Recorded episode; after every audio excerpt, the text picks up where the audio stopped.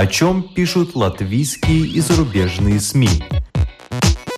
И не только на первой полосе. Медиа поле. На латвийском радио 4. Здравствуйте, вас приветствует Марина Ковалева. В эфире программа «Медиа поле». Проданы Никто точно не знает, сколько их. Возможно, сотни или тысячи, но они есть и их много. Портал Русделфи ЛВ узнал, как жители современной Латвии становятся рабами. Латвия где-то в середнячках. Глобальные рейтинги недвусмысленно указывают на место Латвии в мире. Все в порядке с демократией, но плохо с медициной. Таков один из выводов журнала «Телеграф». Эти темы, которые мы обсудим сегодня в этой студии. Я пригласила Диану Чучкову и Ольгу Петрову, журналистов портала Рус Делфи ЛВ, которые как раз и расскажут о своем исследовании форм современного рабства, в которое оказались вовлечены и латвийцы. Здравствуйте. Добрый день. У нас в студии находится также зам главного редактора журнала «Телеграф» Андрей Хатеев, который лично проанализировал десятки рейтингов и поделится своими выводами. Да. Добрый день. Ну а вначале по традиции обзор некоторых публикаций.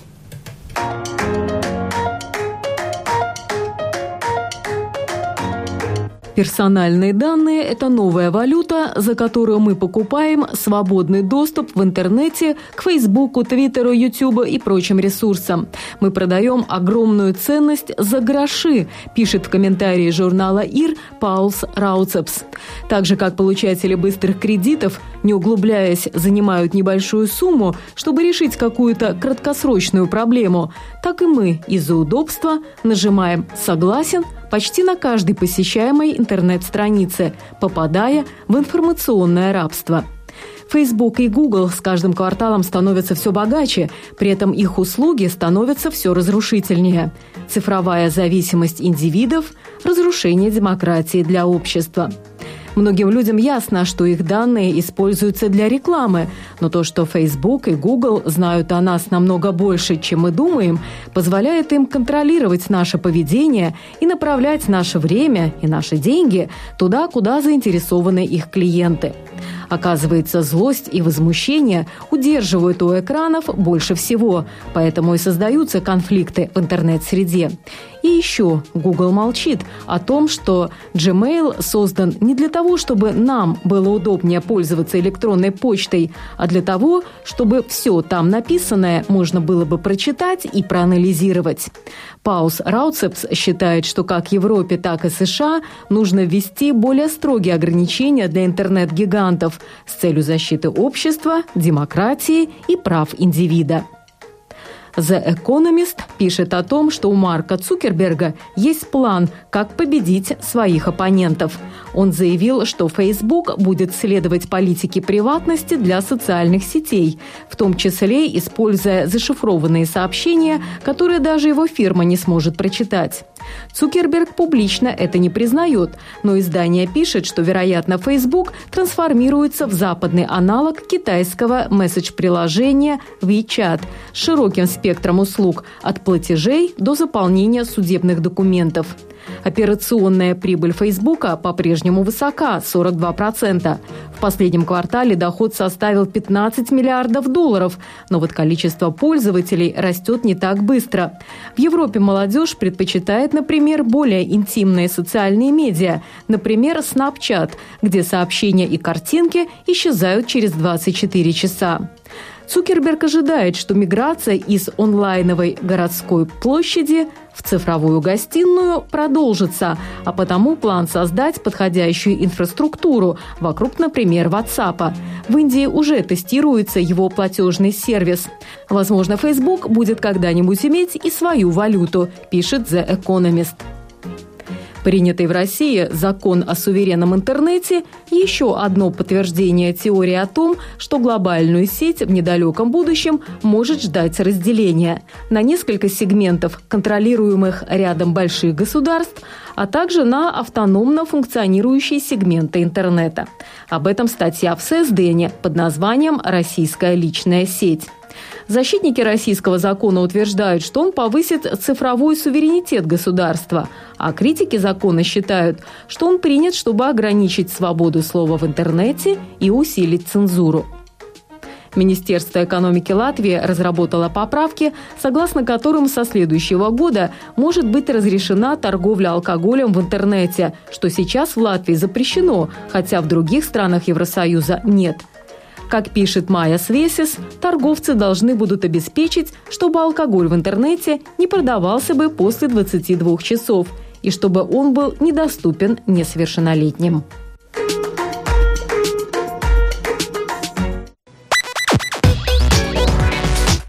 Медиа поле. На латвийском радио 4.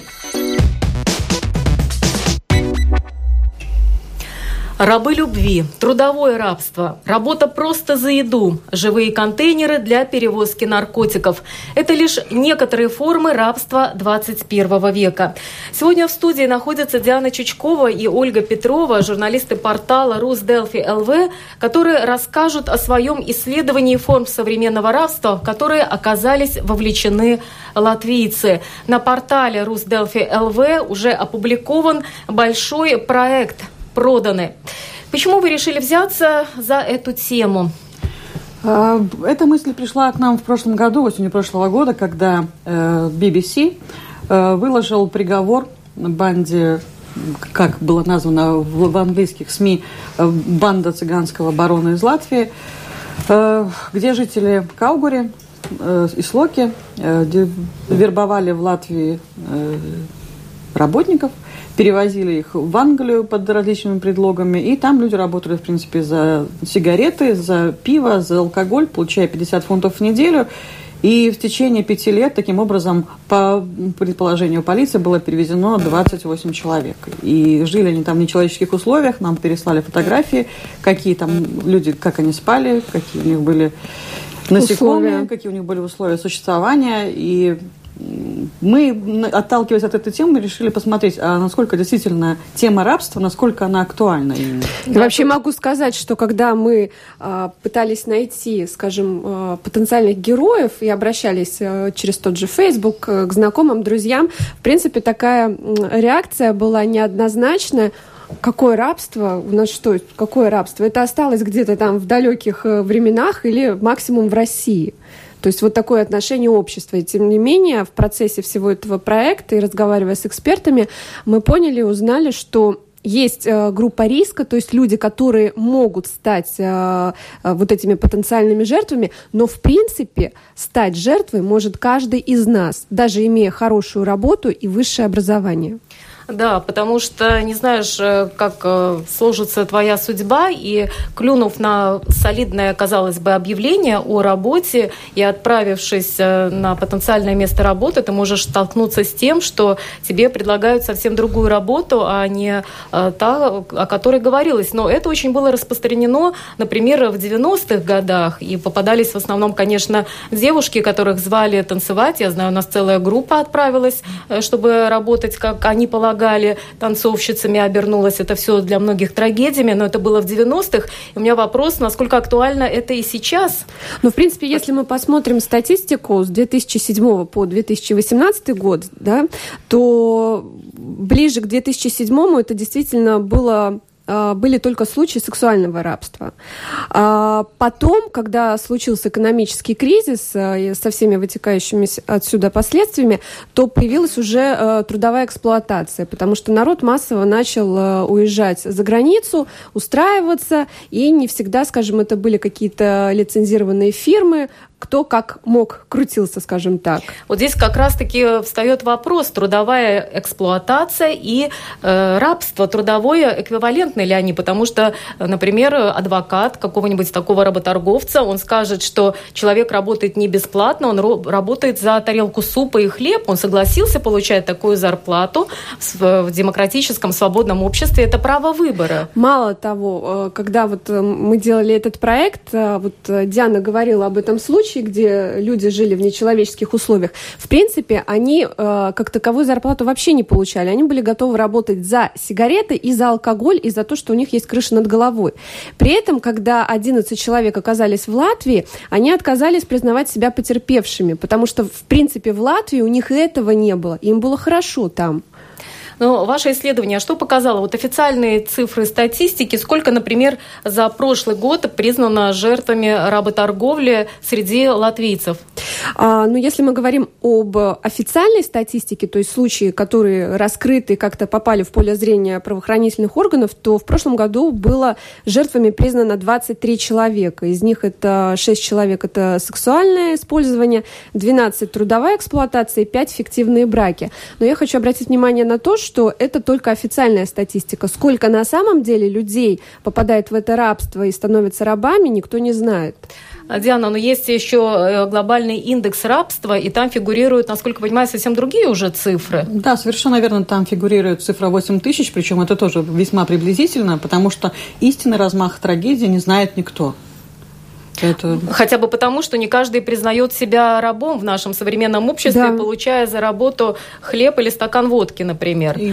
Андрей, вот вы э, зам главного редактора и журнала, и газеты. Как часто на ваших страницах появляются публикации о такой трудовой эксплуатации, современном рабстве? Можете ли вы привести нам несколько примеров из жизни ну, латвийцев? В основном, да, довольно часто появляется сообщение о том, что людей э, обманули которые уехали на заработки, прежде всего, это Великобритания. Именно там все это происходит, потому что там сильные диаспоры э, латвийские и литовские, они набирают дисконтингент, и там уже эксплуатируют их по полной программе.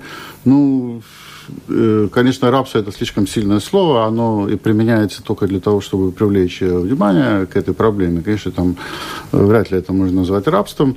Э, Почему нет? Просто это скорее обман. Э, ну, ну, Если, например, человек работает, работает, потом вот как э, в этом Таких... исследовании на Делфях там написано, что человеку должны были 3-4 тысячи, он вообще ничего Рабство не получал. подразумевает лишение свободы, и таких прежде всего. Хорошо, и если отнимают документы, если отнимают документы, держат в подвале, и человек фактически... Таких случаев, такие бывают, такие случаи, конечно, бывают, это угу. действительно рабство, но в основном-то речь идет о не выполнение контрактов, о, об обмане, о тому, что не заплатили и так далее.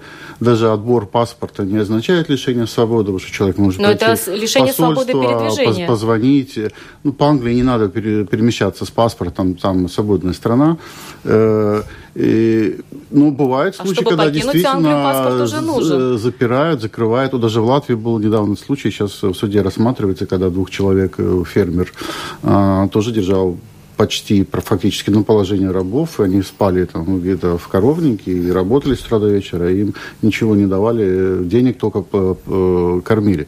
То есть время от времени такое появляется, но в основном-то мы имеем дело сейчас, э, Латвия, именно со случаями обмана, поскольку страна более-менее разбогатела за последние 20 лет, и сейчас мы уже так э, едем в Англию, уже знаем, там есть диаспоры, можно проконсультироваться э, у друзей, у знакомых, спросить, как там на самом деле и так далее. Но меня как раз удивляет, что сейчас большинство фирм по трудоустройству, они лицензированные, за ними ведется контроль, и почему все-таки это происходит, несмотря на то, что принято вот это регулирование регулирования.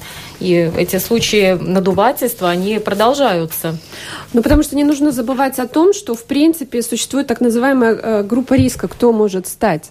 Э, в основном это люди, э, отчаявшиеся, которые попали в сложные социальные условия, и они готовы, готовы поверить любому, кто протянул им руку помощи.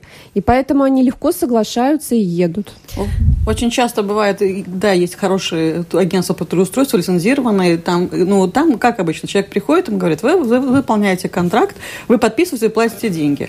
А те, кто размещает свои объявления на той же SSLV или на других каких-то платформах, там говорится как, вы нам ничего не платите, с первой зарплаты заплатите. И человек думает, хорошо, у меня сейчас нет денег, но я поеду, заработаю и отдам. И таким образом он уже сразу себя подвергает риску оказаться, да, может быть, рабство сказано громко, и, в принципе, эта дефиниция только для Великобритании была именно утверждена. У нас это так не называется. Работорговля. Работор... работорговля, да.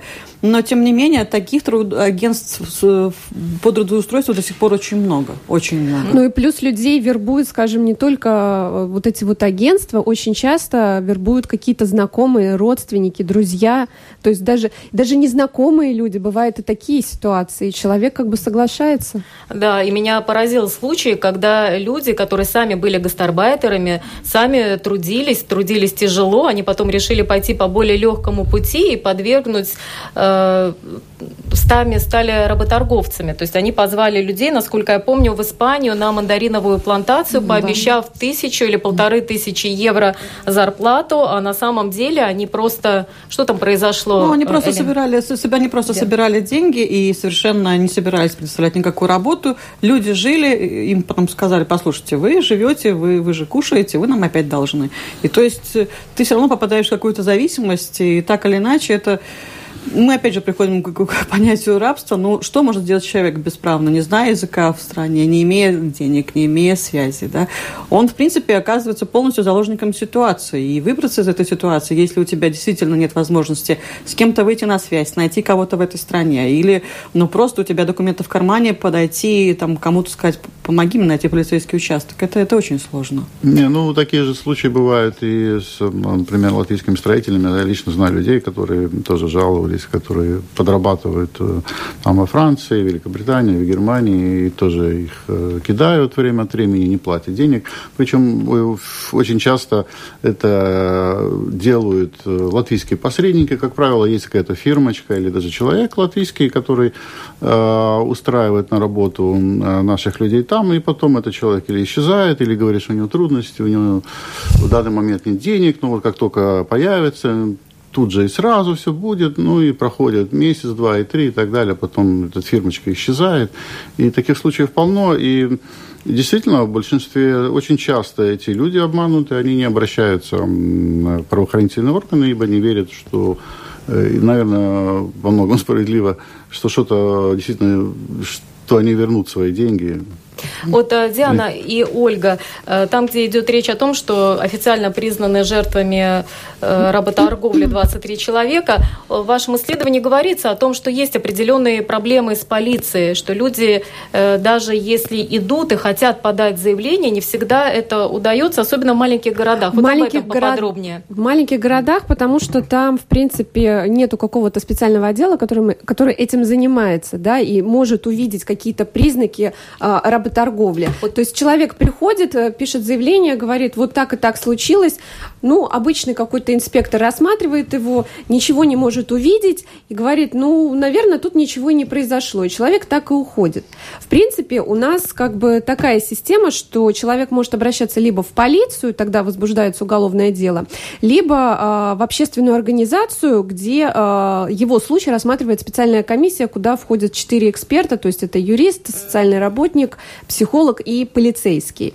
Вот, значит, если возбуждено уголовное дело, то человек признается пострадавшим. Если э, общество, вот эта общественная организация его признает, э, то, то это жертва. И отсюда уже следует, получит он какие, какую реабилитацию он сможет получить и, от статуса. И, и как опознать еще жертв, да, да, потенциальных жертв, может быть, в провинцию, потому что действительно в городах в крупных, э, в Риге, в Даугавпилсе, в Лепе, например, полицейские и прокуроры, они у них есть уже профиль, они могут это понять. И те же сотрудники, например, какие-то, каких-нибудь социальных служб. А вот провинция, где обычно сосредоточен в провинции центр, где есть бесплатный интернет, есть компьютер? Это библиотеки. И, как неудивительно, проводится сейчас очень-очень тесная работа с библиотекарями провинциальных, э, совершенно отдаленных мест, чтобы, это, как правило, группа риска, да, девушки из, ну, это бедность, это нужда. И ты находишь в интернете объявление, ну, да, пойду. И где у тебя бесплатный интернет? Например, есть места, где телефон вообще не берет. Ты идешь куда? Ты идешь в библиотеку. Единственное место бесплатный интернет. У тебя иногда даже нет денег на интернет. И библиотекари теперь вот они смотрят за тем, что может быть это потенциальная жертва, чтобы сообщить потом в правоохранительные органы, что есть такой риск, и вот может быть эта девушка подвержена тому, что в скором времени кто-то там ее увезет или сама по своей воле как бы уедет, и непонятно, как, как это обернется. Да, что меня еще насторожило из вашей публикации – э, следует, что бывают случаи, когда сами полицейские, они не считают, что, например, женщина, вовлеченная в проституцию, что она жертва, если она получает деньги, если она обута, одета, иногда даже ездит на машине. То есть сами полицейские задают вопрос, какая же она жертва. У нее вроде все хорошо, хотя не задумываются о том, что кто-то ее в это вовлек, и в свое время она, возможно, стала вот этой жертвой какого-то сутенера, вербовщика, работорговца, в конце ну, вот концов. такая же ситуация, в принципе, была и с э, двумя э, женщиной и мужчиной, которые наркотики провозили. Угу. Они, э, значит, женщина отбыла срок в Венесуэле, 8 лет отсидела, а молодой парень отсидел в Греции 2 года. Тем не менее, они, отсидев эти сроки, приехали в Латвию, где общественные организации признали их жертвами. И они проходили курс реабилитации. То есть вот эта вот полиция и общественные организации, у них постоянно, да, идут в каких-то моментах ну, споры. И... Потому что, да, вот в этом случае речь шла о транспортировке больших партий кокаина, то есть это тяжкое преступление, и полиция сама говорит, причем многие, многие управления, многие департаменты полиции говорят, что если человек соглашается, если он это перевозит, ну, слушайте, какие могут быть вопросы? Его не принуждали. Проблемы? Его не принуждают, он сам поехал. По у него, воле. пока он ехал на перекладной в Южную Америку, у него было как минимум один транзитный аэропорт в Европе. Он мог подойти и совершенно спокойно сдаться. Но он, этим не воспользовался, его поймали, и тогда он жертва. И да, вот в этом случае, конечно, все достаточно зыбко, и эта грань, она достаточно тонкая. То есть вот это одна из групп риска, это наркокурьеры, мулы или люди-контейнеры, но, насколько я понимаю, таких случаев э, как много? Э, насколько нам рассказали в полиции, конец 90-х, начало 2000-х, это был тот, тот, тот период, когда действительно мулы были, скажем так, в топе. Это люди, как глотали э, контейнеры, они сами были, скажем, живыми контейнерами, глотали пакеты, свертки с кокаином. Часто бывали случаи, когда были летальные исходы, потому что если человек задерживается рейса или становятся проблемы со здоровьем, то, то все. И... Но в прошлом году было задержано 48 э, латвийцев за перевозку наркотиков. Это в возрасте только от 21 до 30 лет, и еще 29 человек в возрасте от 31 года до 40 лет. То есть, если учитывать, что это только задержанные, а, возможно, кто-то проскочил, то достаточно большое количество все-таки наркоторговцев и в наше время. Да, и причем как бы география, это не только ограничивается, как это уже классика такая, Южная Америка или Африка. Это наш, наших наркокурьеров задержат по всему миру и в Новой Зеландии, и в Японии. Да, потому что им вербовщики обещают достаточно неплохие заработки от 500 до 3000 евро за перевозку наркотиков в зависимости от дальности этого опасного путешествия. Какие еще формы рабства? Вот мы уже говорили о наркоторговле, о формах, так скажем, трудовой эксплуатации, которая может происходить как здесь у нас на месте, э, как э, чаще всего за границей, в основном в Великобритании и в других странах. Но в последнее время такая форма еще очень распространена, как фиктивные браки. Вот об этом, пожалуйста. Да, судя по тому, что рассказывают в полиции, это тоже как бы пик пришелся где-то года четыре назад был, когда фиктивные браки. Потом это пошло на убыль. Как правило, это было, это была Великобритания, Ирландия. Женихами, Кипр, Кипр еще. ну, Кипр, да. Женихами были граждане Пакистана, Бангладеш, Индия. Афганистана, Индии. Э, потом это пошло на убыль, но тем не менее есть достаточно большой риск, что это продолжается, и есть такое движение за Видзема без э, торговли людьми, возглавляет его бывший высокопоставленный чиновник, э, сотрудник полиции Артур Вайшля.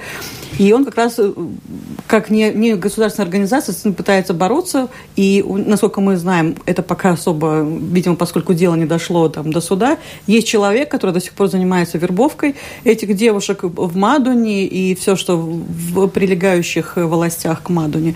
И это до сих пор продолжается. Но Новая тенденция, о которой говорят, это не то, что наши девушки уезжают, гражданки Латвии уезжают в Ирландию, Великобританию. Сейчас это все происходит как бы на дому. Сейчас к нам приезжают гастарбайтеры с Украины. Да, это новая Очень тенденция. много. Приезжают десятками, сотнями. И для того, чтобы задержаться здесь, это тоже э, начинается новая волна – это фиктивные браки здесь с гражданами Украины. Ну, я думаю, что все-таки есть достаточно большая разница, потому что э, те случаи, которые описаны в том числе и вашей публикации, если это фиктивные браки, например, с теми же пакистанцами, там в очень большом количестве случаев э, присутствуют элементы насилия, да, когда женщину эксплуатируют и физически, и ее подавляют э, физически, опять же, да. и материально ее ограничивают, и в средствах, и так далее. При этом она будучи избиваемой, еще продолжает э, рожать детей. этому пакистанцу детей. Был случай, да, вопиющий такой случай, который запомнился, да, представителю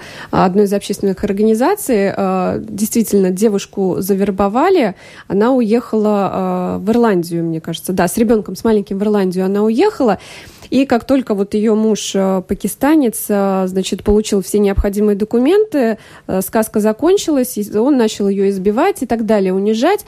Э, в принципе, она все это терпела до тех пор, пока он не поднял руку на ребенка. Тогда она обратилась к соседям, соседи ей помогли выехать из страны, и она проходила здесь реабилитацию. Во время реабилитации она родила от этого мужа ребенка. Все вроде было хорошо. Пока у мужа там опять не закончились вот эти вот сроки по документам, он ей опять, э, грубо говоря, поездил по ушам, она опять туда к нему уехала, а, собственно говоря, сказка снова закончилась, а она снова забеременела от него, и второй раз ей помогли выбраться, э, и вот она приехала и родила второго ребенка от него. Ну... От такого злодея, насильника продолжает рожать детей. Да. И я бы сказал, что здесь больше мы имеем случаи с домашним насилием, его нужно рассматривать в этом контексте, а не в контексте работорговли. И э, здесь несколько иное, когда людей э, завозят в Великобританию там, или в Ирландию, обещая э, заплатить за работу, и потом не платят. В данном случае обе стороны идут на нарушение закона. Поэтому э, и женщина, которая заключает фиктивный брак, фиктивный брак и в Ирландии, и в Великобритании незаконен, за него положено наказание, это преступление. И мужчина, который это делает, он тоже знает, что идет это преступление. Поэтому здесь ответственность э, обоих сторон. Вот. И, к тому же вряд ли можно представить ситуацию, что можно выйти замуж э, вне Э, не по своей воле, то есть как бы в мешке привезут в ЗАГС и заставят что-то подписать, нет, конечно. То есть это женщина добровольно и мужчина добровольно ставят подписи под документом и совершая при этом преступление. Но при вот. этом их этих женщин могут еще и запугивать, скажем так. Она это не совсем уже добровольно да, получается. это принуждение. Э, сидя в Латвии, я не думаю, что приехал пакистанец и заставил ее уехать. Ну да, на начальном Но... этапе она добровольно соглашается туда уехать, а вот этот начальный этап да. и самый скользкий. Но потому вас... что то, что происходит потом, по, да. по, по заключению, это уже отдельная история. Если там речь идет об обмане, о насилии, то нужно говорить об этом. На, на каждое из этих действий есть угу. статья в Уголовном кодексе да, за избиение, за, за обман и так далее. И, в принципе, в этих странах э, довольно Великобритания особенно довольно сильно это законодательство, которое защищает э, э, женщин, в том числе от насилия и так далее. То есть надо использовать эти инструменты. Вот вы, Андрей, упомянули об ответственности за вступление в эффективный брак, потому что вот последняя тенденция – это эффективные браки с жителями Украины, которые приезжают сюда на заработки, и ну, трудно поверить, что там распространены какие-то случаи насилия, э, ну, как мне кажется, да, и здесь надо подчеркнуть, что даже если нет никаких э, признаков принуждения вступления с такой брак, например, с жителем Украины, если там нету признаков физического, эмоционального насилия, это все равно преступление и грозит уголовная ответственность. Да, да, совершенно верно. Это будет уголовная ответственность и для, скажем так, невесты, для жениха, и для посредника. И не будем забывать о том, что человек, даже если по, скажем так, фиктивный брак, э, ну, условно, по доброй воле, вступая в этот брак, он принимает те же, например, кредитные условия. И выйдя замуж, ты можешь принять такие кредиты, это могут все, на тебя повесить. И, в принципе, как с этим справиться, тоже это вопрос.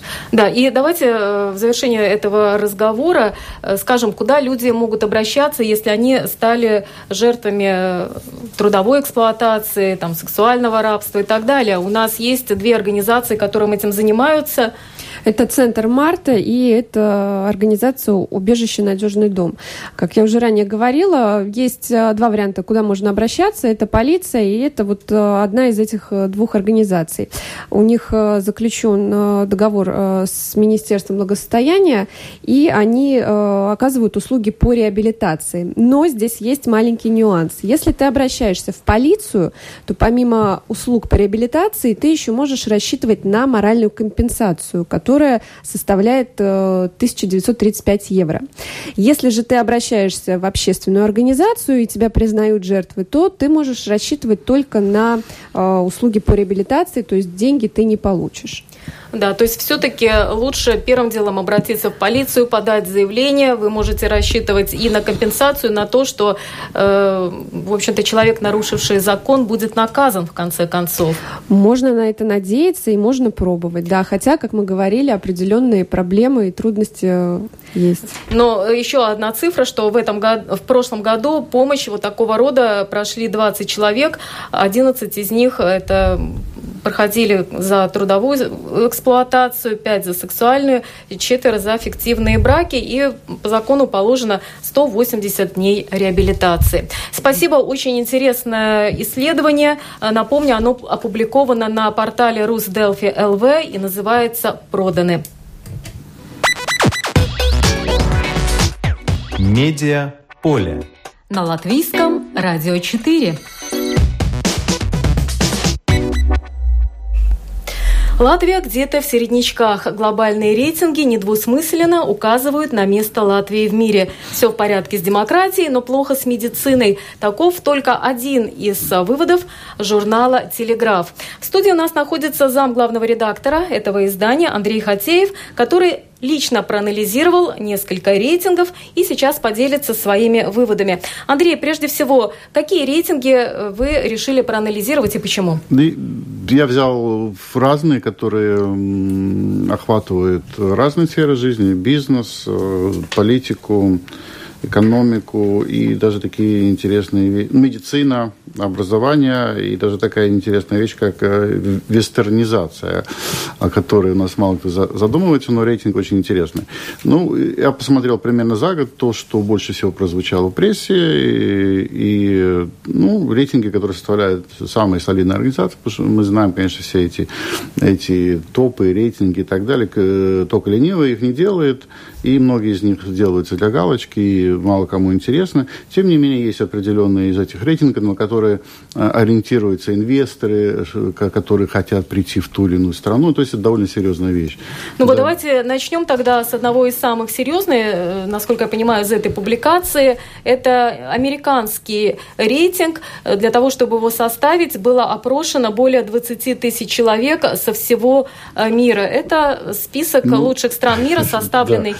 Кем? Э, это американское издание US News and World Report. Э, есть такая газета, ну и, соответственно, сайт и так далее. Она довольно мощная такая американская организация. Ну, я бы не сказал, что этот список такой слишком уже серьезный, от которого нам стоит э, отталкиваться в своих оценках.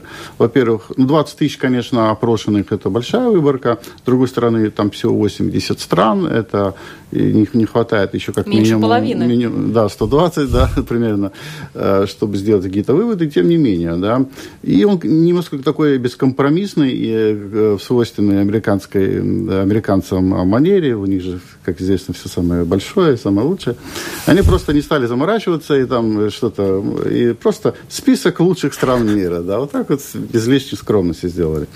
Вот. И и... Но они взяли 9 критериев. Да, достаточно целых много. 9 критериев для, для... Но самое главное, инновации, социальная сфера, темп экономического конечно, роста, открытость работа. для бизнеса. На самом деле ключевые критерии. Э, да, да, да. Ну, как бы не будем сбрасывать со счетов, потому что все-таки у людей какой-то есть опыт. И, э, значит, и э, Латвия оказалась из этих 80 стран на 55-й строчке.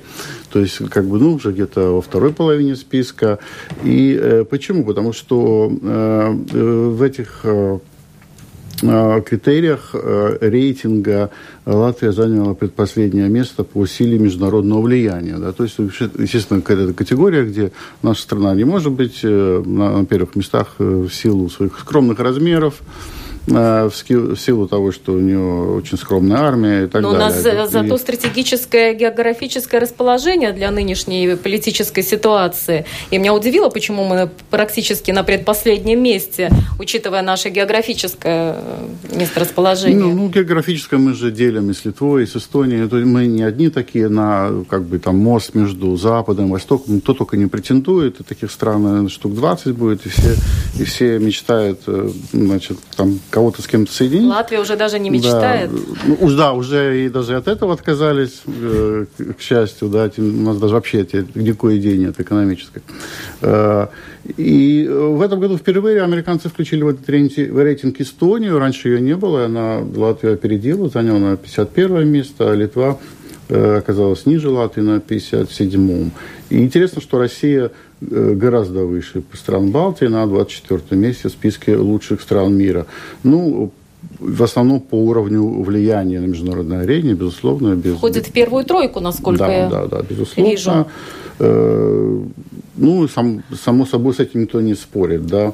Ну, США, а, Россия, Китай, да? Первая тройка? По, по влиянию, по влиянию да. Но при этом США э, восьмая лучшая страна в мире, так считают сами, сами американцы. Вперед пропустили, наверное, справедливо, Швейцарию, Японию, Канаду, Германию и Великобританию.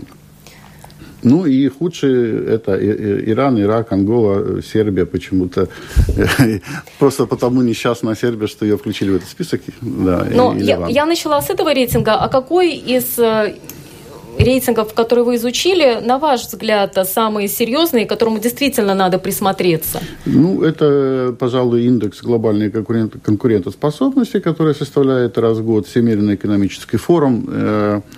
Это очень серьезное исследование, и чтобы только там изучить э, Латвию, там понадобится несколько часов, потому что по огромному количеству э, параметров, основные 12, 12 они подразбиты... Всего на 4 больше, чем в Нет, нет, э, они э, разбиты на, об этом я не написал, эти 12 параметров еще разбиты на подкатегории, их там под каждым из 12 еще где-то с десяток подкатегорий, и вместе они, значит, потом складываются по их системе и дают результат. Э, и здесь уже э, гораздо больше стран. И э, Латвия заняла в этом серьезном рейтинге 42 место, что, в общем-то, неплохо. Мне кажется, нашего, даже очень хорошо, 42 да, 6, место. 66 очков из максимальных 100. Э, тем не менее, опять Литва и Эстония оказались выше. Литва на 40-м, Эстония на, две позиции выше, Эстония на, на 32-м месте еще выше. Ну, а как вы думаете, э, что э, повлияло на достаточно высокую позицию Латвии в индексе глобальной конкурентоспособности? Что у нас так хорошо? Ну, знаете, я вот, например, затрудняюсь сказать. Я, могу сказать, наверное, что плохо, да. Скорее всего, Андрей тоже вернется к этой теме, это медицина, потому что не далее, как сегодня, я уже говорила, может быть, да, э, мы, мы, мы, мы дошли до того, до того состояния, что в некоторых городах э, люди не могут получить а, гарантированную государством медицинскую помощь. И, например, в Лепосе на сегодняшний день ребенка, записав к зубному врачу, надо ждать до 2021 года. И это официальная позиция.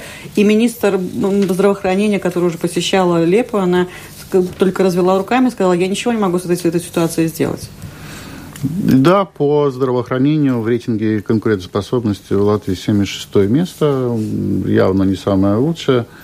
И действительно, э, с медициной у нас большие проблемы. Э, ну, а, естественно, э, но хорошим тоже хочется сказать. И, и, и здесь Латвия на первом месте – в этом рейтинге по макроэкономической стабильности. То есть, вот, правда, делим это первое место еще с 31 страной, где тоже все стабильно.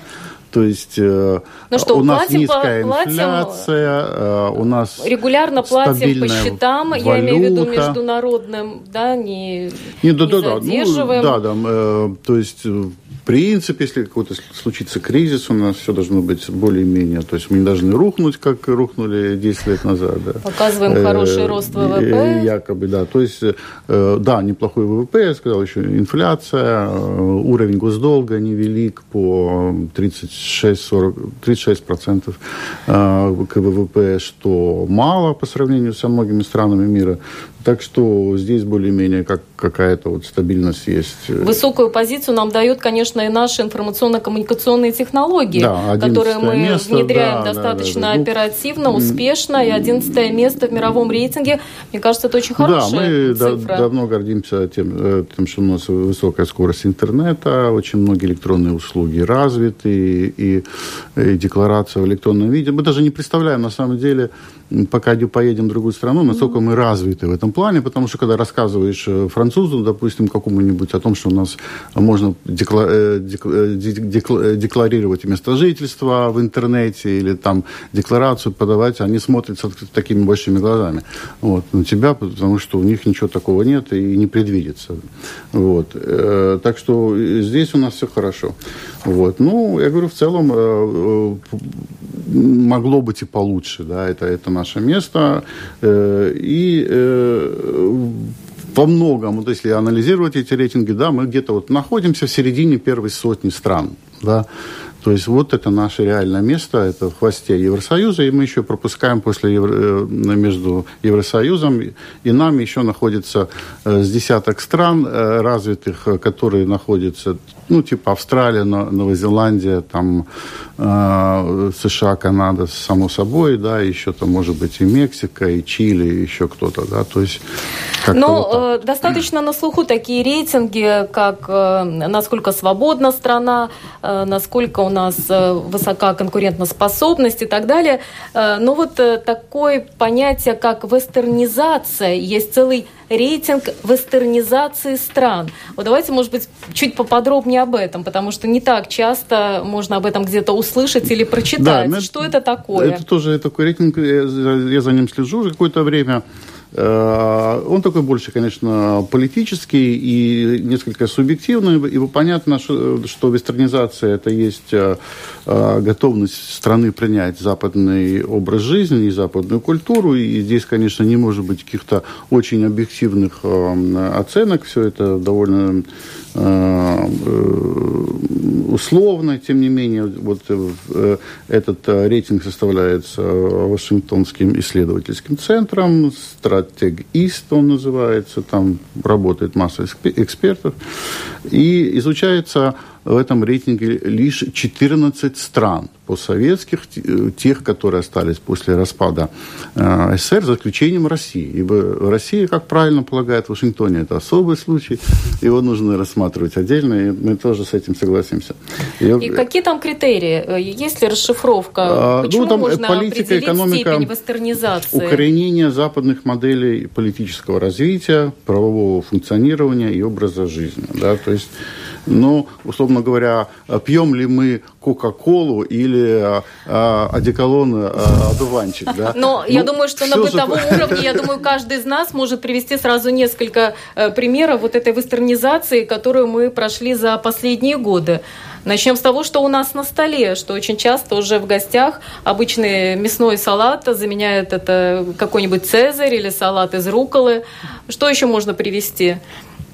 Э, ну, мы, да, ну... Ну, это настолько прочно уже вошло в жизнь, это, что мы не замечаем, что это вестернизация. Да, да, да. Еда – это часть да. культуры, но, тем не менее, действительно, когда открылся железный занавес, мы же тоже ведь не знали, что такое сыр моцарелла, да, или смотрели с большими глазами, когда стали перевозить э, эти батончики сникерс первые и так далее, да. Сейчас мы привыкли и, да. не, и не представляем себе жизни без этих продуктов питания, а это ведь тоже часть э, э, этой западной жизни. Да? Это одежда то же самое, mm-hmm. те же джинсы. Устройство офисов, сама э, организация Плюс, труда на рабочих э, местах. Э, политическая система, безусловно, тоже учитывается. То есть э, это не просто э, экономика, как, как функционируют э, экономические отношения в стране, это тоже все учитывается. Вот. Ну и, естественно, страны Балтии э, в этом в списке должны были быть впереди, и э, э, Латвия, правда, лишь на третьем месте. На первом ожидаемая Эстония, и мы пропустили Литву. Правда, практически с Литвой мы на одном уровне, чуть-чуть ее пропустили Э, допустим, э, Литва обошла э, Латвию по уровню политической вестернизации немножко и по, по уровню, по уровню юридической, да. Зато по образу жизни Латвия почему-то обошла Литву. И самое главное, о чем ну, надо, наверное, упомянуть, это о том, что есть особый рейтинг и что мы впереди с демократией у нас все хорошо. Ну, демократия у нас... Неправительственная американская организация Freedom House э, ежегодно публикует вот этот рейтинг уровня свободы демократии в мире, свобода в мире. И вот Латвия отнесена действительно к числу свободных стран. У нас 87 баллов из 100 возможных. Это 50 место в мире. Да, и э, эта организация Freedom House, да, тоже американская неправительственная, э, поместила Латвию на 50, 50-е почетное э, место, и это очень замечательно. Но в целом э, организация указывает, что демократии в мире становится меньше. То есть она измеряет ее каждый год, э, уже 13 лет. Вот, и последний этот э, индекс э, этой свободы за 2018 год уменьшился в 68 странах мира, а вырос только в 50. И интересно, что Латвия по уровню демократии, развития демократии опережает такой оплот свободы и демократии, как США, где демократия вообще стала за год меньше, и все благодаря, как мы понимаем, э, последнему новому замечательному президенту США, Дональду Трампу, которого только ленивый сейчас не обвиняет в авторитарной политике. И Америка набрала 86 э, баллов по этой системе, и это на один балл меньше, чем Латвия. То есть у нас тоже есть еще один повод э, гордиться. То а есть сам... не Америка будет там учить нас демократии, а мы уже можем поучить. Да, и, но самое главное, один из результатов этой демократии – это свобода передвижения, и по этому показателю Латвия занимает одно из первых мест в мире, но то, с чего мы начали, к чему иногда приводит эта свобода передвижения, с какими рисками э, могут столкнуться люди, используя вот эту свободу передвижения, в том числе для того, чтобы найти себе новую работу, мы это обсудили. Можно вот посмотреть еще раз в проекте продано на портале Русделфи ЛВ. А остальные рейтинги, которые изучил Андрей Хатеев и опубликовал, мы еще очень многое, конечно, не смогли коснуться, потому что публикация очень обширная. Она опубликована вот э, в весеннем номере журнала «Телеграф». Да, он еще в киосках такой, да. Спасибо большое за участие в этой программе. Диана Чучкова. Спасибо вам. Ольга Петрова. Спасибо. Журналисты портала Русделфи ЛВ, которые провели исследование форм э, современной Рабство. современного рабства, раб, торговли. И Андрей Хатеев, зам главного редактора журнала «Телеграф», который проанализировал десятки мировых рейтингов, чтобы узнать, как Латвия выглядит в мире. За операторским пультом была сегодня Уна Леймане. Программу провела Марина Ковалева. Спасибо за внимание. О чем пишут латвийские и зарубежные СМИ? И не только на первой полосе. Медиа поле. На латвийском радио 4.